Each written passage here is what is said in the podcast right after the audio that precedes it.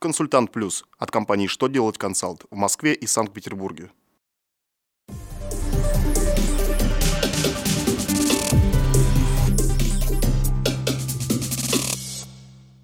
Добрый день, дорогие друзья! Для вас работает служба информации телеканала «Что делать ТВ» в студии Дмитрий Золотарев.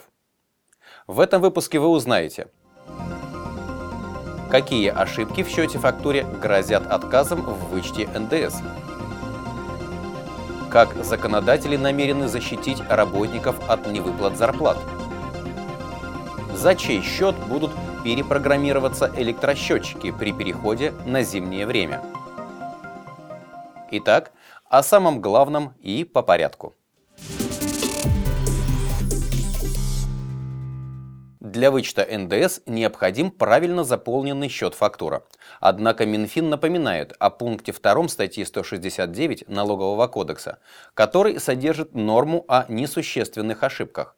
Согласно законодательству, в счет-фактуре допустимы ошибки, которые не создают налоговым органам препятствий при определении продавца, покупателя, стоимости товаров, работы или услуг, а также суммы предъявленного НДС. Таких случаях отказ в вычете не обоснован. На основании указанной нормы Минфин разъяснил, что счета фактуры, содержащие неточности, включая арифметические, в сведениях о стоимости товаров и сумме налога, не могут являться основанием для принятия к вычету сумм НДС. Средства предприятий малого и среднего бизнеса, которые хранятся на счетах кредитных организаций и предназначены для выплаты зарплат, предлагается застраховать.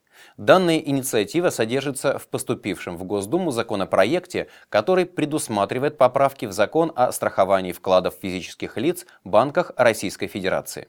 Авторы документа отметили, что он разработан в целях оказания дополнительной государственной поддержки предпринимателям и защиты интересов работников. По словам законодателей, страховка средств на счете организации будет гарантировать выплату зарплат сотрудникам, если банк лишится лицензии. В случае принятия закон может вступить в силу уже с начала 2015 года.